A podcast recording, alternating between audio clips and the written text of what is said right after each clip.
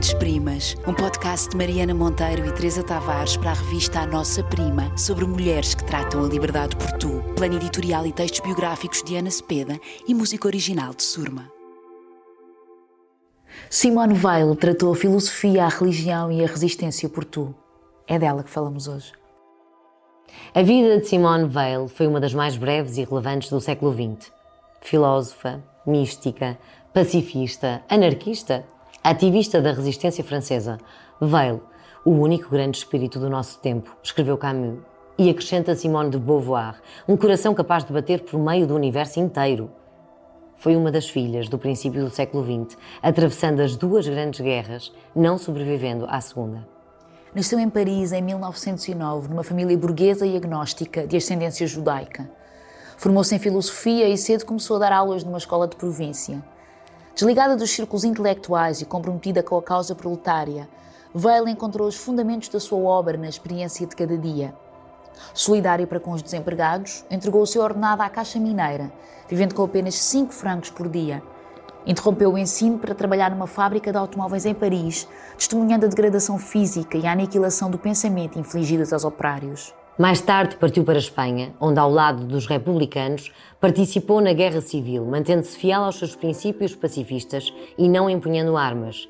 Um acidente conduziu-a a Portugal, à Póvoa de Varzim, e foi ao assistir a uma procissão de miseráveis mulheres de pescadores que escreveu: Tive repentinamente a certeza de que o cristianismo é, por excelência, a religião dos escravos, que os escravos não podem senão aderir a ela, e eu, entre eles.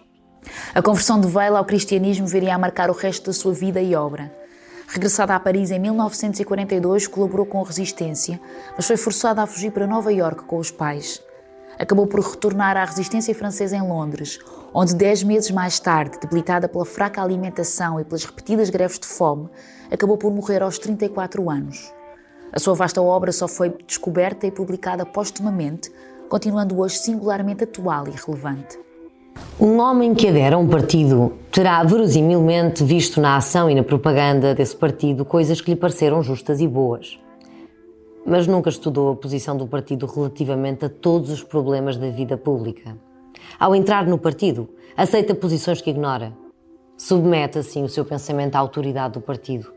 Quando pouco a pouco conhecer essas posições, vai admiti-las sem as examinar é exatamente a mesma situação de alguém que adere à ortodoxia católica, tal como a concebeu São Tomás. Se o homem dissesse, ao reclamar o seu cartão de membro de partido, estou de acordo com o partido neste e naquele ponto, não estudei as suas outras posições e reservo inteiramente a minha opinião enquanto as não estudar, pedir-lhe-iam certamente para voltar a passar mais tarde. Mas, na verdade, com raríssimas exceções, um homem que entra num partido adota docilmente a atitude de espírito que mais tarde irá exprimir com as palavras como monárquico, como socialista, penso que é tão confortável. Pois trata-se de não pensar. E não há nada mais confortável do que não pensar. Quanto à terceira característica dos partidos, que consiste em serem máquinas de produzir a paixão coletiva, é tão visível que nem precisa de ser formulada. A paixão coletiva é a única energia de que os partidos dispõem para a propaganda exterior e para a pressão exercida sobre a alma de cada membro. Temos de reconhecer que o espírito cego do partido nos torna surdos à justiça e chega a levar pessoas honestas à mais cruel obstinação contra inocentes. Temos de o reconhecer, mas ninguém pensa em suprimir os organismos que produzem semelhante espírito. E, no entanto, os estupefacientes são proibidos. Existem, todavia, pessoas que se abandonam aos estupefacientes. Mas haveria ainda mais se o Estado organizasse a venda de ópio e de cocaína em todas as tabacarias, com cartazes publicitários para encorajar os consumidores. Tira-se daqui a conclusão de que a instituição dos partidos parece bem constituir um mal quase sem mistura. São maus nos seus princípios e maus nos seus efeitos práticos.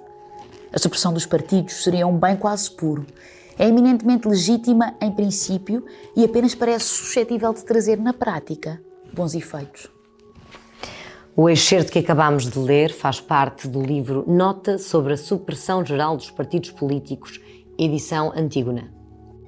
Grandes Primas, um podcast de Mariana Monteiro e Teresa Tavares para a revista A Nossa Prima, sobre mulheres que tratam a liberdade por tu. Plano editorial e textos biográficos de Ana Cepeda e música original de Surma.